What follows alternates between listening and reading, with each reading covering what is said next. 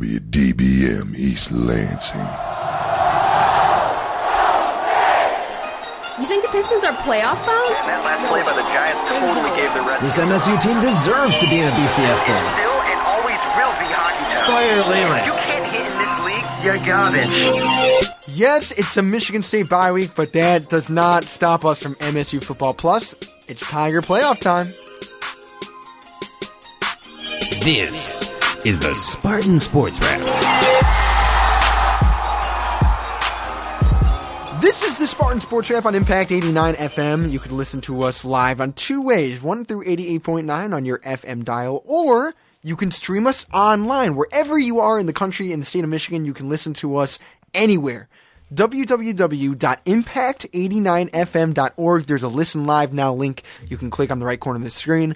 But yes, Alex Sharg and Fino here, bringing to you another episode of Spartan Sports Wrap. You can hear us every Monday from 7 to 8 p.m., same time, same place. If it's your first time tuning in, let me explain to you how it works. We start with Spartan Sports first. That's everything from basketball to volleyball to soccer to whatever. And we, we're going to touch on volleyball just for a second later. Got to. Got it. And then we're going to jump to some Detroit sports, especially with Tigers, and then some a little bit of national. But Fino, let's talk. Let's t- tell the listeners what we've been doing. And first of all, how how are you doing today? Fino's doing okay, Shark. Thanks for asking. It's always good to be here with Alex and, of course, Max behind the glass, our executive producer, as usual. Here with us, we're blessed to have him. But what have we been doing here at Impact Sports? We've been doing a lot, Alex. Of course, we've been really on cruise control on Spartan Sports Wrap until The Pact, which is the new show we got coming out October 14th. A panelist with a host, and it's embracing the Spartan debate. We're talking a lot of debate, a lot of common issues of Spartan sports, and even national and Detroit news. That's something to look forward to. It's just tackling sports issues with the most entertaining personalities here at Michigan State. The new website is coming, launching homecoming weekend, Alex. That's something we're really looking forward to. Yes, exactly. Homecoming week, October 12th. Look for us. We'll be by the tennis courts. The Impact staff and the Impact Sports staff will be there. Come so say hi to Fino. Exactly. Come say hi to Fino. Um, but speaking of staff, we cannot produce all of this niche content Right. without you, the listener, and you, the staff member. If you're interested in being a part of Impact Sports, come to the basement of Holden Hall. That's G4. You can fill out an application, say you're interested in sports, and we'll get back to you. Or you could also send us an email, msuimpactsports at gmail.com. Again, msuimpactsports at gmail.com. .Com we are expanding and always taking applications. 55 staff members now, know. I mean, we're growing, you know, not to mention a couple weeks ago, Alex, we had around 32 staff members. That's not even a week and a half ago. We're at 50 something now. We're always continuing to grow. Like Alex said, stop by in the basement. It's Impact Studios. We're here. We're always here. You know, I promise Alex or Max do not bite. No promises from Fino. But we're here and just come say hello and fill in an app. Absolutely. The number for the show, 517-432-3893. You can also tweet at us at 89FM Sports Rap. Fino is standing by with all of the Twitter updates and handling that you would need. If you'd like to interact with Fino, feel free to send him a tweet. He'll be right at you. But, Fino, let's talk about this week just to start. There's no Dantonio garbage to start. I mean, Fino's actually coming to the studio and work somewhat happy today. And I say that because there's one reason. Michigan State did not play a football game, Alex. They did not Ah, play a football on, game. We're joking. We're joking. We are joking, of course. No one supports Michigan State more than Alex and I do, but I am joking. But this kind of leads into highlights of the week. And my highlight has to be this incredible player. I've seen nothing but outstanding starts, and really, there's not a better player in the National Football League than Peyton Manning. I said it. Peyton Manning is my highlight of the week. Why? His red hot start 16 touchdowns, zero interceptions, and the teams he's beating, Alex, he's beating them with absolute class. And it's really something special to watch. He is. And the the real question, Fino, that Mm-hmm. some critics and fans are asking is he as good as Elway? Could he be? You know what? So many people have asked me that similar question, and it kind of reminds me when Elway won back to back Super Bowls. What was it, 1997, 1998? Kind of towards the end of his career, comes on the Broncos, and they just put together a couple Super Bowls. Are we watching an era in Denver that can be really special to watch? I mean, what the Broncos are doing are unbelievable. I have not seen a better quarterback in my lifetime than Peyton Manning, and it's Wow. special to watch Not in your lifetime? In my lifetime, Not even Dan Marino as a kid? no way. Dan Marino didn't win the big one. 517-432-3893 is the number. For me, Fino, I'm going What's to go with highlight? another quarterback in the NFL. Okay. which is former Spartan Brian Hoyer, leading the Cleveland Browns to two straight wins after a dismal 0-2 start, passing for over 200 yards every game, He's getting touchdowns. be- he's getting better. He's getting there, man. And He- he's new- getting there. The news out of Cleveland, you know, Brian Hoyer is starting his third straight game this week. So they're believing, and I think Brandon Weeden's time is maybe out. And guess what? People were talking about Cleveland tanking the season. Teddy Bridgewater was already getting calls.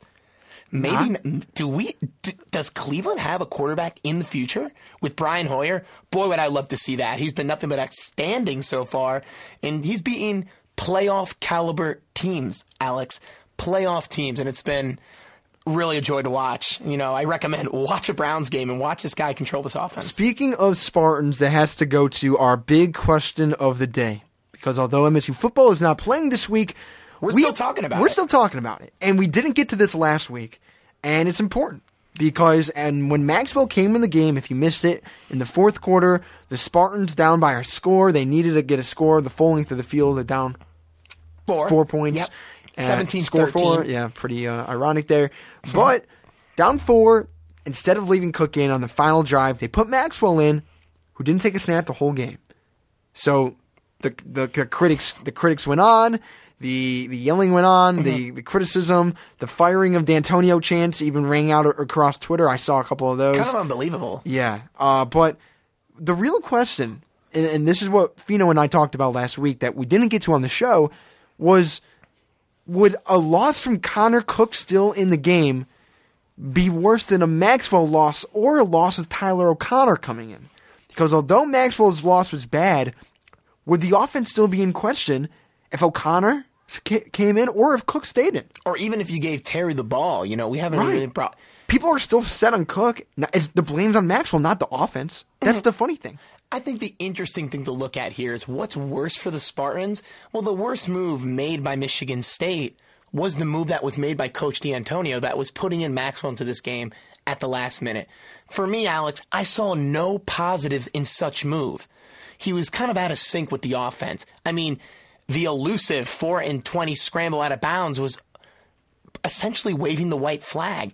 And on top of that, we spoke about it last week. Cook was interviewed after the game, and he said he was healthy. And he said he really wished he could have been out there. Almost like he kind of tore his confidence down a little bit.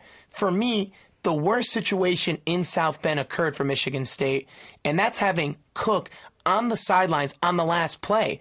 It's almost like your coach is not even having faith in you to lead you down the field and we were talking about it before the show. If Michigan State's going to have any success, it's going to be with Connor Cook and building confidence for this guy. I But, mean, but at the same time, Dantonio has said that if the Spartans don't move the ball down the field, he's going to take that quarterback out of the game and go with the but here's my thing: if you want to do that, why do it on the last play? It's not. Now listen. But that's the thing. He was moving the ball down the field most of the game. was he? It was fourth and twenty. He was moving. In in the fourth, he wasn't. But throughout the first three quarters, Cook. Okay. Cook. But throughout the first three quarters, Cook was moving the ball well. He it wasn't until that fourth. So, should he have put Maxwell in? I do see the reasoning. It was a coach's decision. They weren't moving the ball. I get that. But it's the last drive that it doesn't make sense, Alex. If you're going to put Maxwell in the game, put him in earlier. So now there's two things that are wrong with the situation. I understand Alex and I, myself, and I, I, you know, you know, I'll take responsibility for this. I've been very critical of, you know, Maxwell's play. Extremely critical. is critical. Fino saying sorry.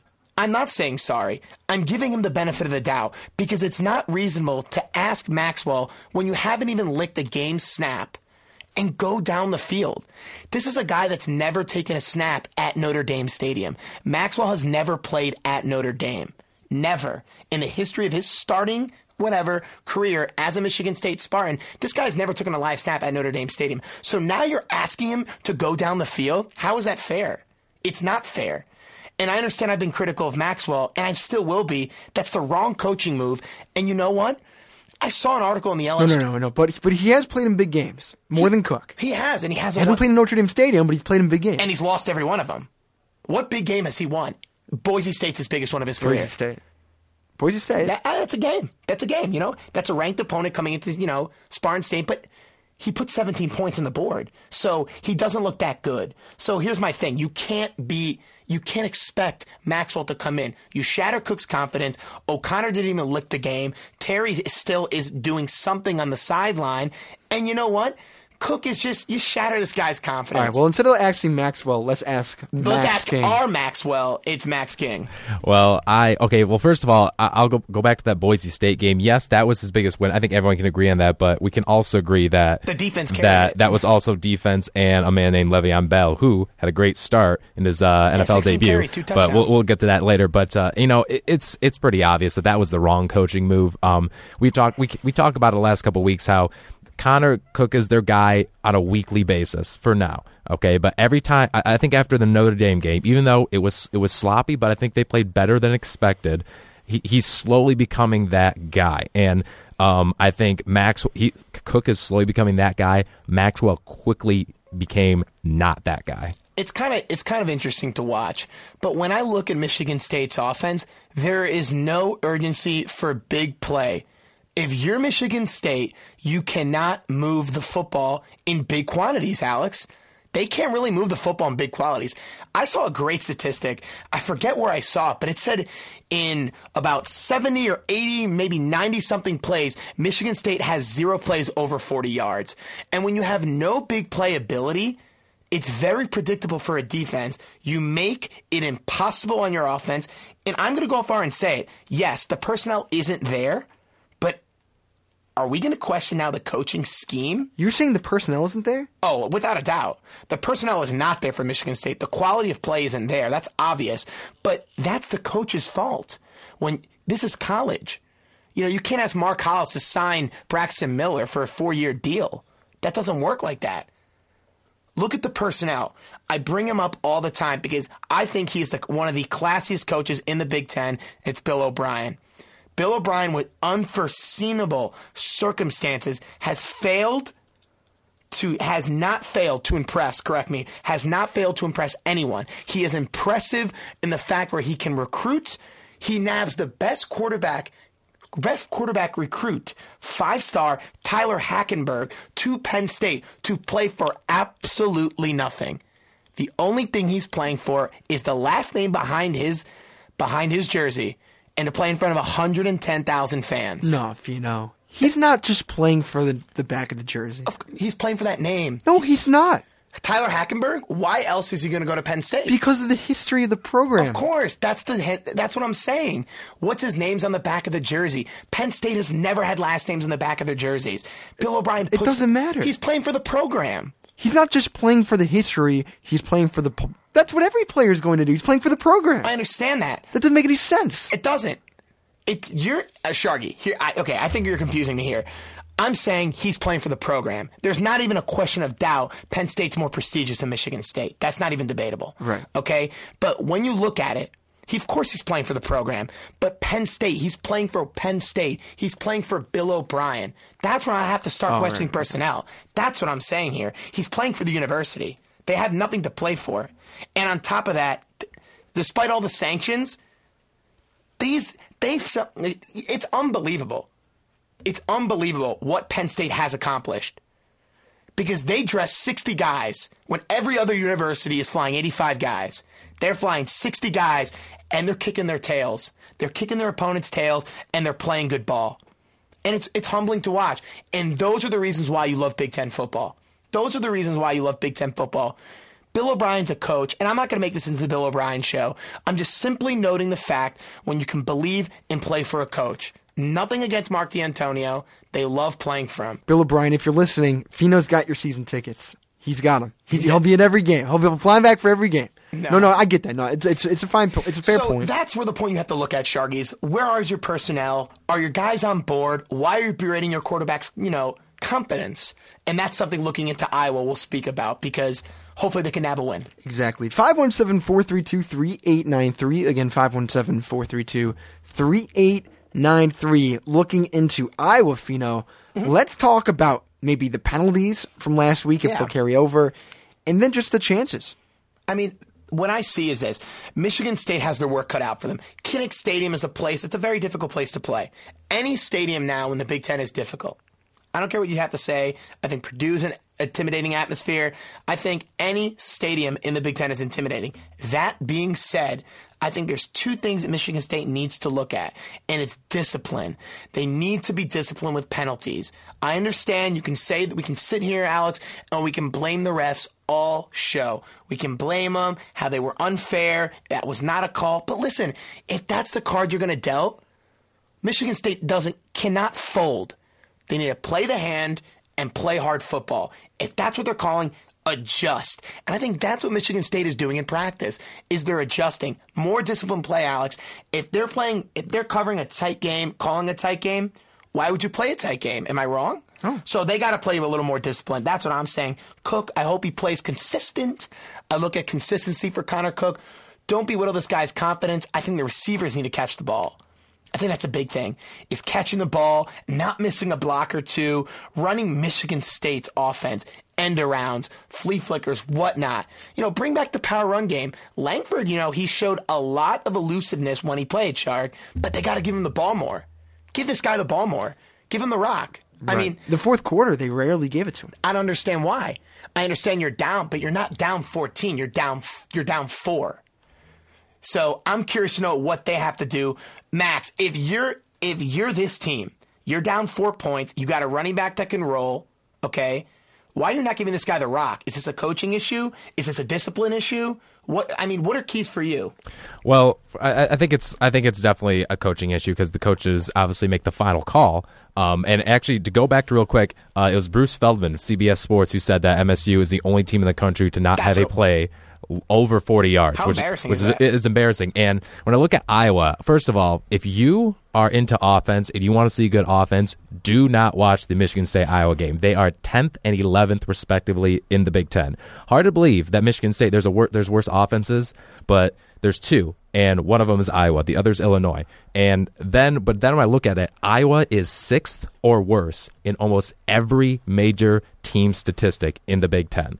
So I mean, you. I mean, they they are they are uh, Good points. total defense. They are ninth in total offense. They are eleventh, and I, I'm going through these statistics, and they are sixth or worse in almost everything. So they're bottom feeders. So the one thing is, it's going to be it's two bad offenses, and then a bad defense and a great defense. So that's the X factor right there. Is Michigan State's defense? That's the thing. But you know what scares me about all the statistics? Somehow Michigan State is above Iowa's standard. But when I look at Iowa's schedule, they played Western Michigan and they beat them 59 to 3. Right. They put 59 points on Western Michigan. It's crazy. It's crazy. See what I'm saying? It doesn't make sense. I'm so excited to see this game, Alex. We'll give our predictions later. But keys to the game, what does Michigan State need to do if you're Pat All right, Narduzzi? all right, real, real quick before we get to the keys of the game, let me let me think. Let me just put this out there. okay. I will beat them fifty nine to three, and we beat them not nearly as much. But keep 26. in mind, Fino, I, you're you're probably more looking at the offense, man. Like if if Iowa's offense can put up fifty nine points, we can't put up nearly as much. There's a problem there. Clearly offensively speaking. Okay. Defensively, okay? If Iowa let up only three points and we let up touchdowns to Western Michigan with our great defense, what does that say about Iowa? Says Iowa is a moxie team, but when it comes down to it, Iowa has yet to. Our fa- great defense, Fino. Our amazing leading Big Ten defense I think Iowa will struggle. let up more points, touchdowns, touchdowns I think Iowa. I think, compared to Iowa. I think points. Iowa struggles against Michigan State's defense, and I think it's going to be a low-scoring tilt between the two teams.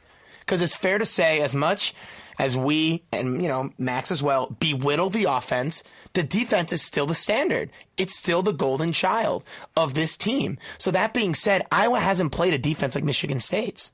So that needs to. We have to be cognizant of the fact it's like.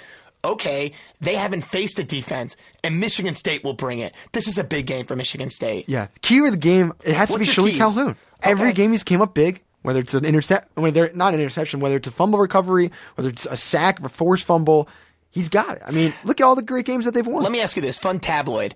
Do you think Michigan State scores a defensive touchdown at Kinnick Stadium? Max? Yes. I'm gonna say no. I don't think they will. I'm going to say yes as well. And it's interesting because I'm going to say this. If Michigan State does not, not score a defensive touchdown against Iowa, I think They they, lose. lose. Yeah. I think they lose. But if they can score defensively, I think they win. Yeah. I think they win because that's how dominant they've been all That's year. That's the key to the game. That's- Until they have their quarterback situation Sharks, resolved. key to the game. There it is. 517-432-3893 Fino. But before we jump to a break in about 10 minutes, yeah. we've got to talk a little bit about the receivers because when we when when the when the dropping balls massacre was going on, Yeah, it was a massacre. it was uh, it was fixed for a week or two, and then it went right back at it last game against Notre Dame. Okay, Shark, let me ask you this. One word that could describe Michigan State's receiving corps. For me, I, I, I want to know your guys' words. For me, it's inconsistency. It's an obvious one. Obviously, yeah. It's an in- inconsistency for me. You said it, Alex. Couple weeks it's fixed. Couple weeks it's back to normal. I don't know. For me, it's heart throbbing because there are so many times where there are some plays that could have broke out probably for touchdowns or crucial plays in the fourth. Heartthrob, you're, you're, you're heartthrob. Heartbroken as well. Max? Mine would be crushing, as that's in crushing the, any hope that a passing a pass will be caught. And you know what? Honestly, I I came into the season with a little bit open of a mind. Thought, okay, they can get nothing but better. But the one that still haunts me, if it haunts me, it definitely haunts Keith Mumphery. Was that Yeah. drop pass he had at Notre Dame? I mean, that is That that, was that, brutal. was actually that's one of the worst drops I've seen in college football in a long time. What so was that? Like right to his chest? it was right at his chest. right at it the bounced numbers. off his numbers, and it went through his hands, bounced off his numbers. off his numbers and then bounced. At, Yeah, just and to recap, just terrible. in case you were watching good college football instead of mediocre, you know that is mediocre play. But I'm going to go far and say this: just when Max Great's a great point, just when you think the offense can improve from last year, it's gotten worse. The offense has gotten way worse. I mean, it's just, it's just. I, I understand we're just beating a dead horse in this situation. Yeah, and we'll, we'll move on in a second. Yeah, we'll move on in a sec, but I, I thought it would be foolish not to bring up, you know, the team. But man, if this team can move the ball on the offense, they said it on game day. Kirk Herbstreit, I think Lee Corso as well said this. If Michigan State can just be average offensively, just average, this team would have had nine to ten wins because the defense could carry the load. But they haven't. They've been below average, borderline horrific, and they haven't moved the load. So three big games coming up in these next three weeks, Alex.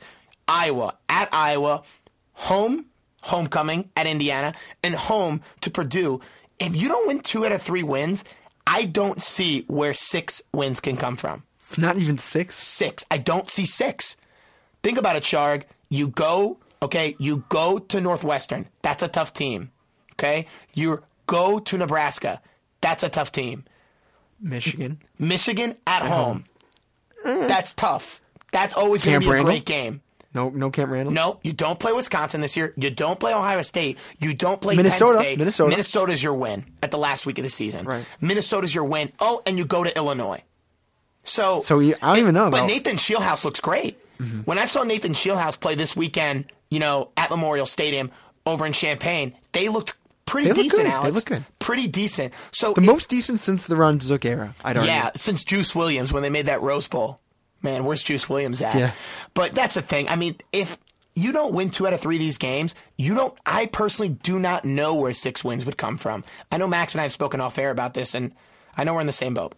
517-432-3893. We're about to jump from MSU to Detroit Lions Yeah. because aside from the atrocities with MSU's offense, there has been some revival with the Lions offense. There has been, and you know what? We couldn't, could not fail to mention the big win against the Chicago Bears at home, divisional lead now. An undefeated Chicago team rolls into Ford Field. Right. And, and although the score was 42 40 to 32, I thought the game was that's it. There's a couple garbage time touchdowns for Chicago.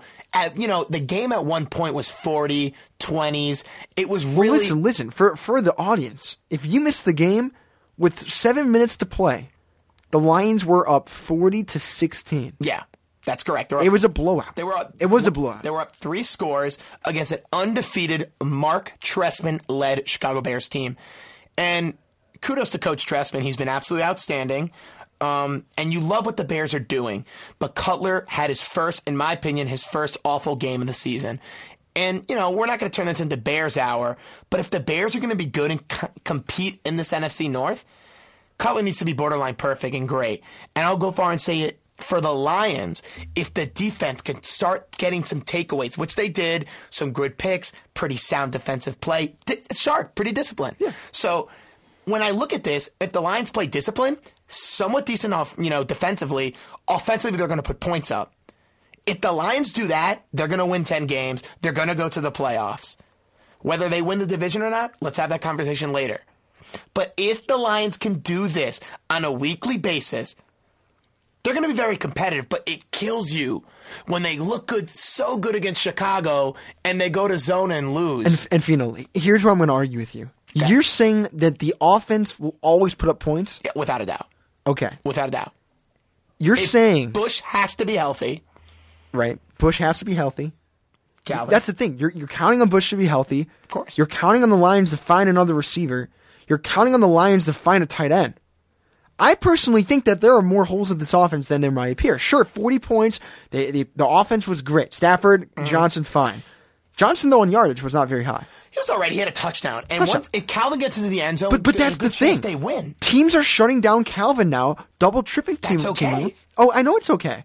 And then you have Bush, but if there's no Bush, then there's no offense. The whole team is riding on Bush, in my opinion, right now. I mean, you can argue that. I think that's what separates it. And I made this off air. I'm going to make this claim right now. Reggie Bush is the best running back the Lions have had since Barry Sanders. Ah. it's, it's accurate. They've had no one. They've had absolutely no Fino, one. Fino. True, I mean- true. Off of last game, he is. This past game, he is. Off of one game out of the last game.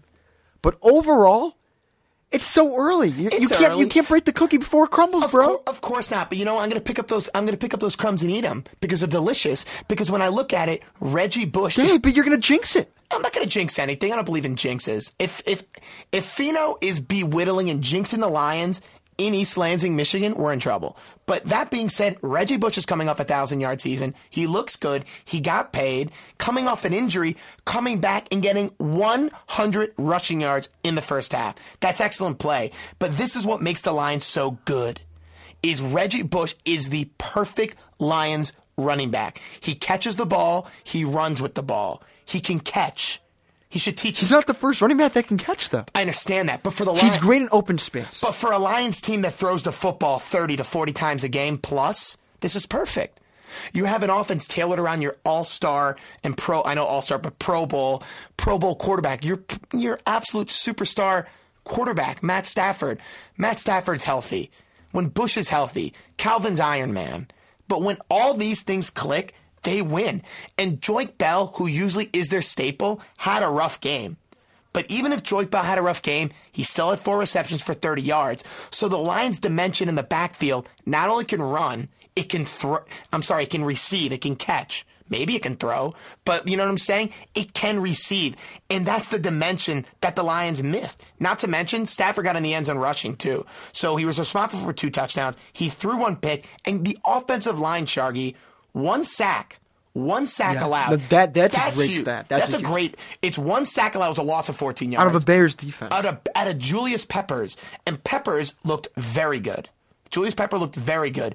But when I look at the Bears, I see Cutler 27 for 47. He, you know, three interceptions shot. yeah, and, and and some fans were saying that it's almost like he literally threw the ball away that game.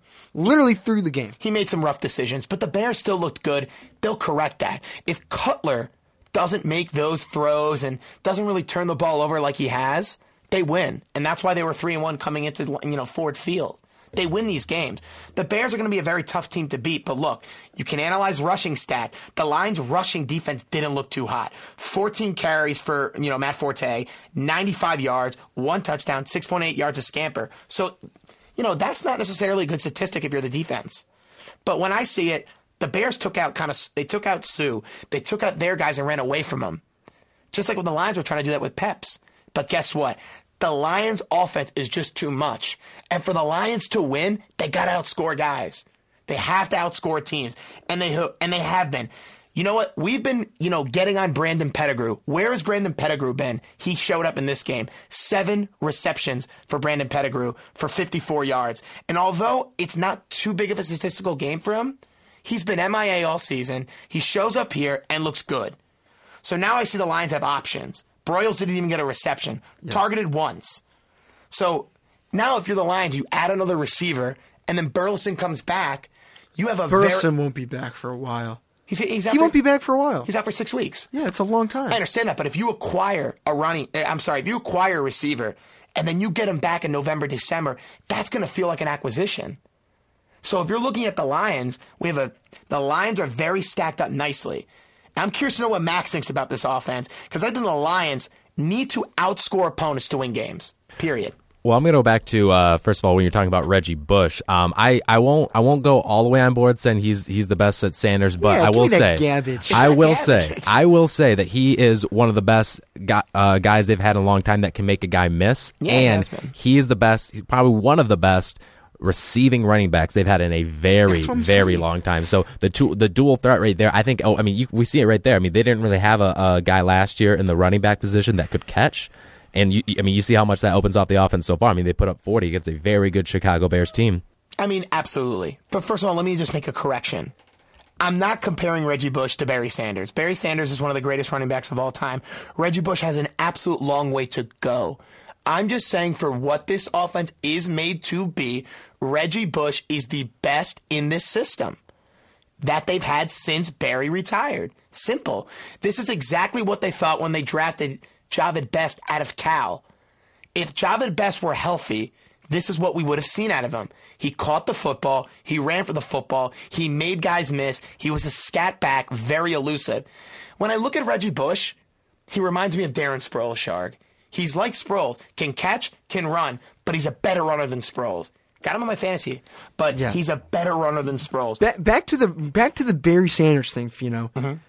Even though my, right now he may seem like the best, it's one game. That's my point. Kevin Jones, if you remember back in the early 2000s from Virginia Tech, went through two seasons with the Lions with over a thousand yards. Oh, absolutely. Bush hasn't even come clearly to that yet. It's it's one game. When I see it, You they- can't jump on the bandwagon yet, Fino. No, no, no. Not even close. I can't, but when I look at the career you stat- just did. Of course I'm jumping on. You're killing I- me, bro. Bro, bro. when I look at the stats, I go, look, Kevin Jones has 31 career rushing yards. Reggie Bush has 4,400, and he's a way better player. Period. He's faster. He's better. He's more in shape. But you think the New Orleans Saints fans would say that he's a better player? He won them a Probably Super- not. It doesn't matter. got He's injury prone. He's a walking he hospital. won a Super Bowl. Nah, he's not a walking hospital. Because the way I saw it was this in Miami, two seasons in Miami, 15 games played, 1,000, almost 1,100 yards, 1,086, six rushing touchdowns. Not to mention. If he's that good, then why didn't they resign him? because they didn't have the money. And and in 2012, he played every single game. Every single game in 2012. Yeah, no, that no, that's true. He, did played play every single- game. and he ran for a thousand, 986. If you want to quote me, six yards. Okay, so when I look at it, is they didn't re-sign him because they wanted to sign Mike Wallace because they brought in Lamar Miller. So they wanted to make you know. You know, Reggie Bush got a lot of money, got four years, 50 change. Yeah. So he got a lot of money. So they made an executive decision to go away from him. So that's the reason why he left Miami as a clarification. But I'm just saying, if Reggie puts these numbers, he is on pace for a 1,000 yards again. And if he does this, it's going to be special. In three games played, he has 254 rushing yards. Decent. He's going to be right on that cusp, right on pace for a thousand. I think Reggie gets him there because Reggie brings them a dynamic. Here's a little receiving tabloid to show you of difference of quarterback. Matt Stafford versus a rookie in Ryan Tannehill. In 2012, obviously, we, this is receiving. We mentioned that Reggie played every single game. He had 35 receptions, 52 targets, 292 receiving yards for two touchdowns. This season, okay, he's got three games played. He has way more attempts, 48, and he has 254. Okay? So when I see this, he's targeted more, they're looking for him more, and it's a better quarterback distribution. So he's on pace to absolutely shatter what he is. Completely shatter. So this is an interesting dynamic that Reggie Bush brings to the Lions that is very under the radar. We'll talk more about the dynamic when we return from a quick break. You're listening to the Spartan Sports Wrap right here on Impact 89 FM. You're listening to Impact Exposure.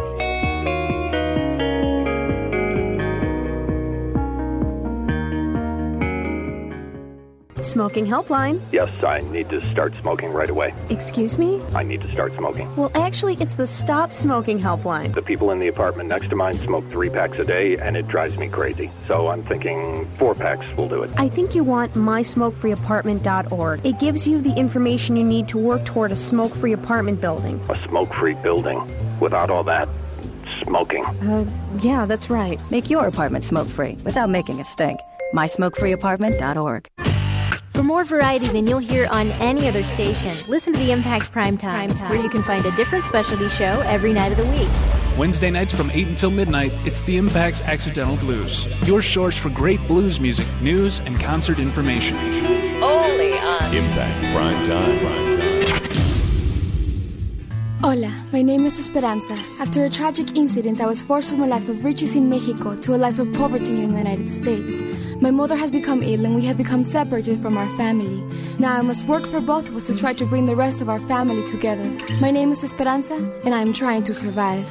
Explore new worlds. Read my story in the novel Esperanza Rising by Pam Munoz Ryan. For other great book ideas, visit your local library or log on to literacy.gov. Brought to you by the Library of Congress and the Ad Council. Now back to Impact Exposure. Welcome back to Impact Exposure. That's right, most weekdays from 7 to 8 p.m. This is the Spartan Sports Wrap right here on Impact 89 FM. Sharg and Fino here coming at you live every Monday night. Fino, uh, Mm-hmm. it's playoff time, baby. And I'm not talking about this bye week gabbage. I'm talking about it's Tiger time as they take on the A's in the first round of the ALDS. And actually, the funniest part about it is the bigger news is probably the last game of the season compared to their upcoming playoff match. Yeah, I mean, the last game, you know, just a recapper for you Tiger fans, just in case you didn't want to watch any of that regular season, in the words of Alex, gabbage, and not watch him play Miami, you know, they went in there in Miami and they were swept, which I don't have a problem with. That the Tigers got swept. That's not a big deal. They were resting. They were resting. They still played some guys. They didn't, you know, they didn't throw scrubs out there. Fielder got some at bats. Cabrera, they played. But you know, I don't think it's too big of a deal that the Tigers were no hit in their last game of the season. I, I don't think it's a big deal. Here's a team that won 93 games. Here's a team that lost 69 games. 93 wins is a lot to be accomplished about. And the focus has to be going forward, how's your morale? I think it's really high if you're a Tigers fan because the clubhouse looks good, the team looks outstanding, and this is what I told Alex. I'm going far and saying this is one of the best Tigers offenses I've seen in a very long time. Okay. Very Real quick, time. back to the no hitter before the offense. Okay. You can argue that, yeah, they weren't playing scrubs, they were hitting. They were hitting. But was this a lackadaisical team? Um, did they did they play like was it a fair no hitter? Yeah, it was a fair Are no hitters that happen after a team clinches a playoff berth or clinches a playoff spot? Is that a fair? Is No, that a no, no. legitimate no hitter? No, no, no. There's no. I don't think it is. There's no way we can say that it's an illegitimate no hitter. A no A no-hitter's a no-hitter, A sure. no hitter is a no hitter in the major leagues. is, you know. want to tell me what's ridiculous is the Marlins how they won it. They won it off a wild pitch. Yeah. So the Tigers gave it to them, but it's a no hitter. Anytime you no hit a professional team, and that's what I was going with the offense, Shark. One of the best offenses in baseball. You know, hit that team, that's an accomplishment. For a team that's lost 100 games, the Marlins, that's a big accomplishment. We you can't you can't take that away from Miami. You just can't. You don't think for one second that players' guards are a little down, considering that they don't have anything to really prove? You know what? No, because if you really look and look at it, look who played in that game. Yeah, but sure. Look, the Look PR the the. PR answer, Fino and Max, is sure we come out every game. We're always looking to win. That's the typical PR answer. Uh-huh. But do you think that's the case for every single game? I mean, look. Does that explain Miguel Cabrera going to drink and not show up for the first game of the playoffs? Years I got to say this. On the no hitter, guess who started the game? Justin Verlander. Justin Verlander started that game. He struck out 10 guys, six, pi- Yeah, six one of his one of in my opinion one of his better performances of the year. one of the best. He only pitched 80 pitches, so they're resting him. I understand that. And if he would have gone deeper in the game, he probably would have struck out 14 guys. But the Tigers, you know, their, their foot wasn't on the gas. No Cabrera. Infante 0 for 2. Peralta, which I loved. I loved to see, but he was 0 for 3 in that game. Okay. Fielder gets one at bat. 0 for 1. Don Kelly 0 for 4. Dirks 0 for 4. These are guys that play. Iglesias in there 0 for 2. Castellanos, your top prospect, 0 for 1. Santiago, 0 for 3. So you're not hitting. Obviously, there's zeros because they were no hit. But here's a team that started Justin Verlander. Okay? Here's Alex Avila played. So it's not like they were fielding no one. Verlander was in that game. He looked good, and that's what I take out of this game. Not the fact that they were no hit, the fact that Justin Verlander looked and- very yeah, good. That's good, and that, that was a big question. Right, Matt? But you're I mean, I'm curious to know because what we saw at a Justin Verlander, I would say, Shargy, is the best performance of the season for him. Absolutely. I think. I mean, honestly. I mean, I agree uh, with both of you. I mean, I mean, you look at what he did those those innings. I mean, he honestly he was on pace to go do a complete game too. I mean, he was just absolutely eight- cruising through that 80 lineup. pitches in six Absolutely. innings. I mean, he, he didn't even it didn't even look difficult for him. Okay, and Really and also, I mean, you had you had Porcello and Fister that looked really nice too. Mm-hmm. Um, and then Peconin actually didn't even look terrible. He just had, he just had some control issues at the Uh-huh. end there. Um, but also, I wanted to know you guys are going to appreciate this. Henderson Alvarez, former Lugna. Was former he? Lansing Lugnut. yes, he No is. way. Uh, he was he was traded from the Toronto Blue Jays, as we know. It was which is uh, Max the Lugnuts. the Lugnuts are in the organization there, but um, We'll I mean, always bring up the Lugnuts. I mean, y- y- at the same time though, you look. I mean, their their top five guys in the lineup were not in that game, minus Fielder, who got hit by a little league pitch and didn't play an- anything else. So Yeah. um, not concerning for me. I thought it was, I, I, you know, good for Alvarez. Good for him. He's he's young. He's he's trying to solidify himself in that rotation. But that's Um, what I'm saying. Good for him. Good for good for Alvarez and good for the Marlins. But Max, let me ask you this one question: Do, do you think the no hitter from the Marlins was legitimate? I was gonna say you're you're neglecting the, cr- the question. What's the question? That, no, that was the question. Okay, but okay. we came back to it. Okay, yes. Was the hit no hitter legitimate? I say yes. Absolutely. I think that an illegitimate no hitter is an oxymoron in Major League Baseball. Major League Um, Baseball. granted, yes. I mean, there's no doubt. Alex is right. I mean, those top guys were not in there, and if they're in there, he doesn't no hit them. Okay. The I mean, he's not going to no hit that that that one through five lineup, but nonetheless, those are professionals. They are major league hitters. They get played. Or seriously, they get paid to play the game of baseball, and uh, no, it's it's legitimate. And his his stuff did look great, even against good Tigers hitters. They couldn't touch him. And, and what a way to end the year for you being a Miami guy. Know, what does that say about this Marlins team? Who ended? Would you say atrocious year? I think atrocious here. And, you know, I know for people that don't follow the Marlins, they just fired their president, Larry Sampson, who was head of their field, you know, baseball operations. But what does that say? What does that? What does it that says say? the Marlins owner is insane. And if you know a lot about the Marlins, their owner is Jeffrey Loria, and he's not a good man. And I say that because he just is he's not savvy about the game of baseball. And I say that and I echo many statements of Marlins fans. And funny tabloid the Marlins, the Marlins are were so bad this year, they only played 161 games cuz they didn't even want to make up their other game. That's how bad the Marlins were. And when you're that bad when you only play 161 games, it's kind of like you're throwing the white you're throwing the white flag. So, but Shark, look at the Saturday game against the Marlins before. Jackson played one for five. Torii Hunter played one for four. These are the things you look at. Cabrera, obviously, two for four. You're, incredible. Fielder 0 for three. And this is what I knew we were going to see. Jhonny Peralta, two for five. But the most interesting thing I take away from this series is okay, is now Jhonny Peralta your left fielder? Because he's been playing left field. Is now obviously you look and you see Santiago played here. Iglesias is playing. He's still a little you know bothered by that hand. But now when I look at it, okay, I look at the Tigers and I have Austin Jackson in center. My right fielder is Torii Hunter. My left fielder is Jhonny Peralta. That's one of the best outfields in the American League, without a doubt. Yeah. See how good that is? And going into the playoffs, these are your guys. Your DH, obviously, is Victor Martinez. Cabrera plays third. It's wild. It's a it's a wild. the lineup. Tigers are built to win now. So I think it's legitimate that the Marlins played them. They played them tough. They had nothing to play for, and they still swept them. So Mm-hmm. good for the Marlins. They could have lost over 100 games. They still lost 100 games. And the Tigers, look, they still won 93 games. Great for the Tigers. They won these games, and you look forward to Friday Friday's game. That's at Oakland, and your number one starter. No, it isn't Scherzer. It's Justin Verlander, and he pitches well. Max, is this the best offense with Peralta in left field?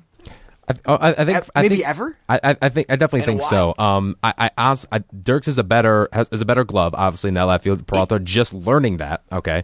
Um, but I mean, give him time. I mean, and Rod Allen, the color commentator for the Detroit Tigers, made a great point. It's much easier to go from the infield to the outfield Than than, it is from the outfield, outfield to, to the infield. infield. That is a completely different type of game. So Yep. I mean, Peralta. I mean, I thought I mean, he had a great bat, and then he got suspended. Give him credit though; he's picking up exactly where he left off because his, I mean, those balls were flying off his bat. I mean, those, I mean, those balls were flying off the bat. If you if you put Jhonny Peralta in your lineup, and according to right here, he pl- he bats sixth, fifth in your lineup. If you put Jhonny Peralta batting fifth in your lineup, the Tigers are going to be in such shape it's scary. Because I would argue you put Jhonny Peralta at the six, you put Victor Martinez at five, one through seven, you bring Avila in there. Infante isn't too shabby. This is a good team. Infante's batting 319. So when you look at the Tigers one through nine, I assume Iglesias bats nine, they are very good. They are very good. The Tigers are going to be their worst enemy this postseason. If the Tigers won't can't hit, they'll lose. But the pitching will be there, but they need to hit. And that's why it's in the Tigers' hands to win this World Series title. It's it's all there for them, Alex. And prediction here against Oakland, not a bad team. You respect Oakland completely. You know, you're going to Oakland. You don't even have home field advantage against Oakland. Doesn't matter. I say no, it doesn't because this is a Tiger. You know, this is a Tigers team that's very good. But no disrespect, Oakland isn't too shabby either. They're hosting the Tigers. They have a better record than the Tigers this postseason and this season. So it's going to be interesting to watch. I'm super excited. The AL tiebreakers tonight. Rangers go and play Tampa. Rangers are home. And the reason why I bring that game up because Nelson Cruz is in the lineup. So now you get your biogenesis guys back, and teams are going with them because you know what? The Clydes in the clubhouse, they want them. And that's a good quote I heard from Cabrera. He res- he loves Jhonny Peralta, and they all welcomed him back. So he's accepted, and now they get all that stuff behind him, there's no distraction for this team, Alex. No. 517 432 3893. Again, 517 432 3893. Fino, back to this Rangers Rays thing, and we're going to come back to the Tigers in a second. Of course, too, of 'cause We've got, we've got some time. With the Rangers Rays series, if the Rangers beat the Rays, what does that mean for the Tigers? Because look, look at the past records this year. Between the Rays and the Rangers, who do the Tigers have more trouble with? The Rangers. The Rangers. They're without a doubt the Rangers. And it's scary because if you look at their team and you look at the numbers, especially against their pitching, it's very low. It's low. But the thing when I look up at the Tigers is yes, they do struggle historically at Arlington. They do struggle historically against the Rangers. And the one guy that kills them is Nelson Cruz and has this year, and he's back. He's back. And people forget when Nelson Cruz was suspended, he was leading the Rangers in two categories home runs and RBIs. 27 home runs, 76 RBIs. Nelson Cruz, regardless of your situation on performance enhancers, we're not going to have this discussion. Nelson Cruz will help your team just like Jhonny Peralta helps this Tigers team. This this is the same this is the same team that spoiled Max Scherzer's perfect record. Yeah. Because the Mitch because Moreland. the Rangers will always play you tough. But here's the glimmering hope for Tigers fans is that David Price is pitching tonight at Arlington in Texas. So you have David Price going and what, you know, David Price historically is hyped. Yeah. He always loves it and he plays big in these spots. I got them tonight. I, I, I got the Rays tonight. I think I think You got the Rays? Yeah. I got the Rangers because I like the Rangers at home. But here's the one thing that I look. Yu Darvish is not pitching tonight. Yeah, that's you. Darvish is not pitching. He pitched. He pitched last game to get him there, and you pitched outstanding. Yu Darvish has been nothing but extraordinary.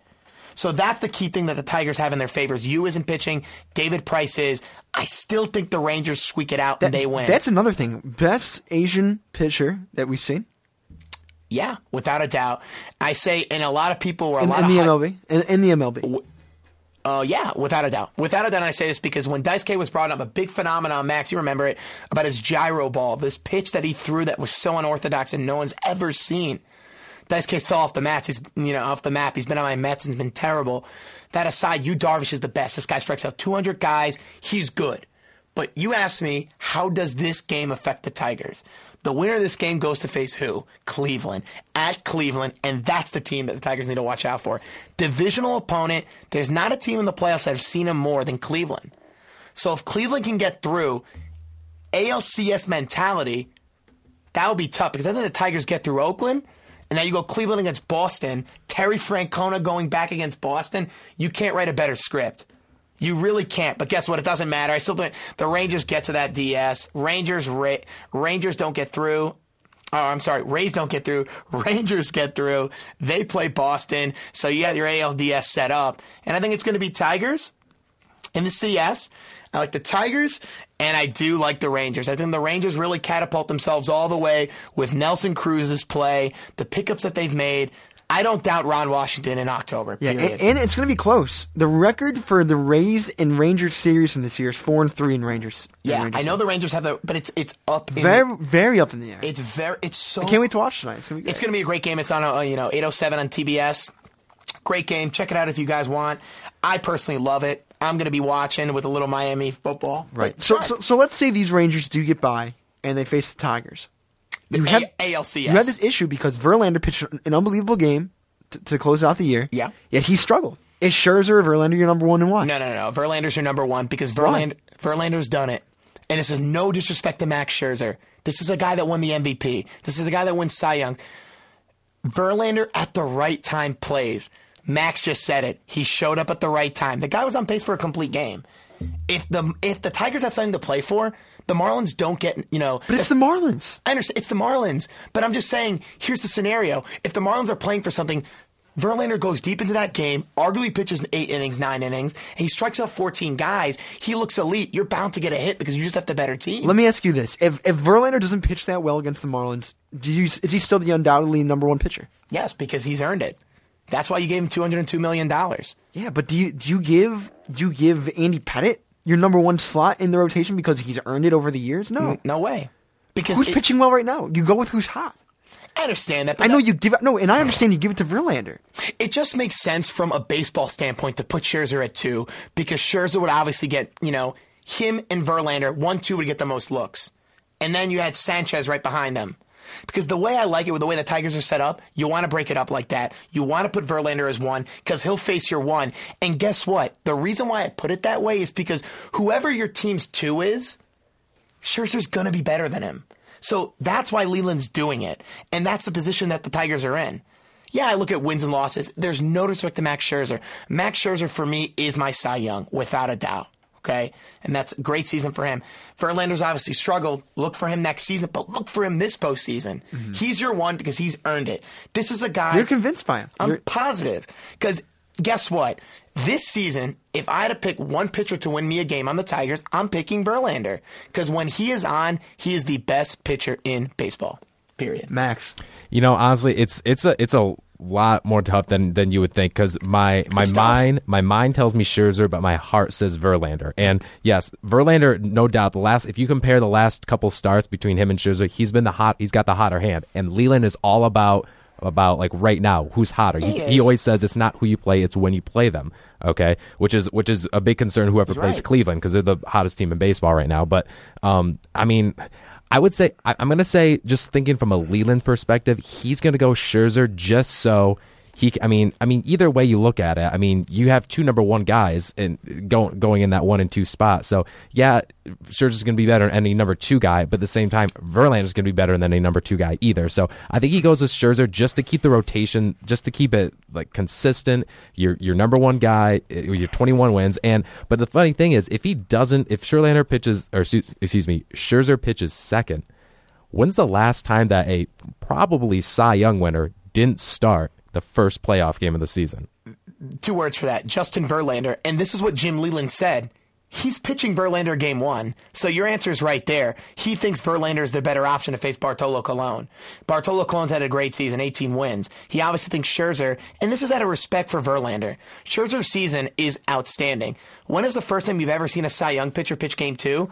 I don't know. And you know what? That's a good statistic to bring up because you know what? I honestly don't know. But when you look at the team going forward, okay, Verlander pitches Friday, Saturday you have Scherzer, and then on Monday they're off Sunday, and then on Monday they come back to Comerica. You have Sanchez. Sanchez. The reason why that's set up perfectly is Sanchez's splits at home and away are outstanding. He pitches way better at Comerica Park than he does on the road. So my one, two, three is is outstanding. If I if I'm a Tigers fan, I'm looking at this. There's no reason why you can't sweep you can't sweep Oakland. Yeah. But out of respect for Oakland, they're a good team. And they're going to be coming back hungry after last why year. of wouldn't they? And then and you're in such a good position. How do you feel about Doug Fister? Are you confident with Doug Fister starting a game? Well, okay, so I was just going to bring that up. He's starting is- game four. That's that's right Okay, because you think about it. He is not. He's going to have a huge, huge break between. I mean, he's not scheduled to start what October eighth, I believe, is, is when Yeah, that game. he's- he's- he's I mean, starting Tuesday. That, that's a that's a huge gap. If So necessary. If it- if it gets there. that's If if necessary. And if it's not necessary, then he has to wait even longer. Gra- Perfect. granted, you know, uh, depending on you know what happens in the other series, but I mean that's a long time to wait, and we've seen not just with the Tigers, but other other players and teams as well. The longer that Mm-hmm. you wait, the more you get out of sync. So it's honestly, it's going to be tough. He's he's actually my biggest concern, not because I don't think he can do it. It's just he has the toughest schedule pitching wise. He does, and we'll soothe we'll soothe that. We'll soothe your nerves a little bit because the beauty part is if the Tigers sweep hypothetically, Fister would only be pitching once if the Tigers get to the World Series. How crazy to think about that. Because Verlander would pitch on 3 days rest. He'll get two starts in the C, in the CS. So would Ser- uh, Scherzer. And then you would throw Sanchez in a game and if it gets there, he pitches. So you can get to the World Series without even Doug Fister pitching. That's insane to even think about. That the Tigers can go with the three ram rotation and have a four that, Max, people would die to have Doug Fister as their four.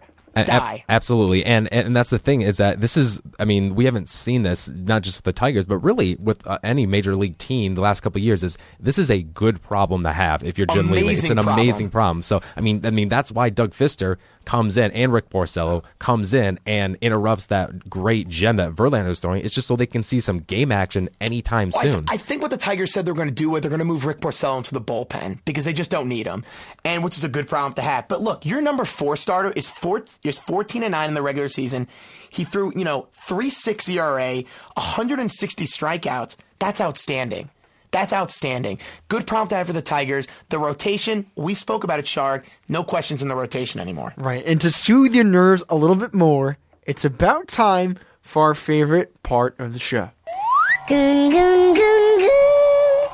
Goon. Of the week. That's right, Goon of the Week brought to you by the Impact Sports crew. And speaking of soothes your nerves, I want to give you a Suh, who is my Goon of the Week. Uh, that is an Ndamukong Suh. If you were at the Lions game or you watched it, right after Fairley picked up for the touchdown, they glance, they they they prance on back to the line sideline. Fairley goes to give Suh a chest bump.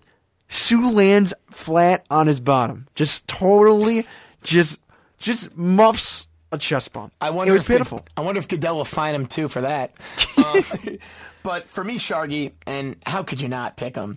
My goon of the week is my favorite, very sarcastic head coach, fired now Lane Kiffin, leaving Tennessee for one year in his marquee job, leaving Tennessee, fired by the Raiders, coming to USC, his dream job, dream job, only to absolutely tank it after a year removed from firing his father as defensive coordinator. Unbelievable. In respect, Can you imagine his what his father is, is thinking? right Oh, he's laughing. He's probably laughing his tail off because guess what? You look at what Monty Kiffin's doing in Dallas. It's going to be pretty good. Dallas looks pretty crispy. Dallas, yeah. You're, you're talking about the Dallas. I'm talking about the Cowboys. Yeah, He's in Dallas. the Dallas Cowboys. Yeah, the Dallas Cowboys. So that's the thing, though. And that's another situation. Is the whole Romo thing? They're, they're- that's scary.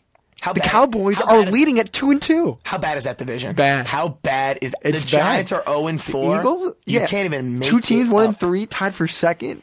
I it couldn't even, you know, It's horrible. Hail, you know, hail to the Redskins. Redskins are one and three. Yeah. they're zero and four. The Giants, Eagles are one and three, two and two. Cowboys win that division. Sadly, Exactly. Well, listen, we do have to cut off a little bit early today. We do have an Impact Sports meeting with the staff. I We want to thank you all for tuning into today's show for Sharg and Fino. Fino guys. We'll be back another Monday, and guess what? Stay tuned. The Pact will be coming at you in a few weeks. Don't want to miss that. But for now, we're signing off. For Lane Kiffin, Suh, and a bunch of goons, we'll see you next week. Take care, guys. You've been listening to the Spartan Sports Wrap on Impact Exposure. Tune in every week for more of the greatest sports information, news, and analysis. Here and only here on Impact 89 FM.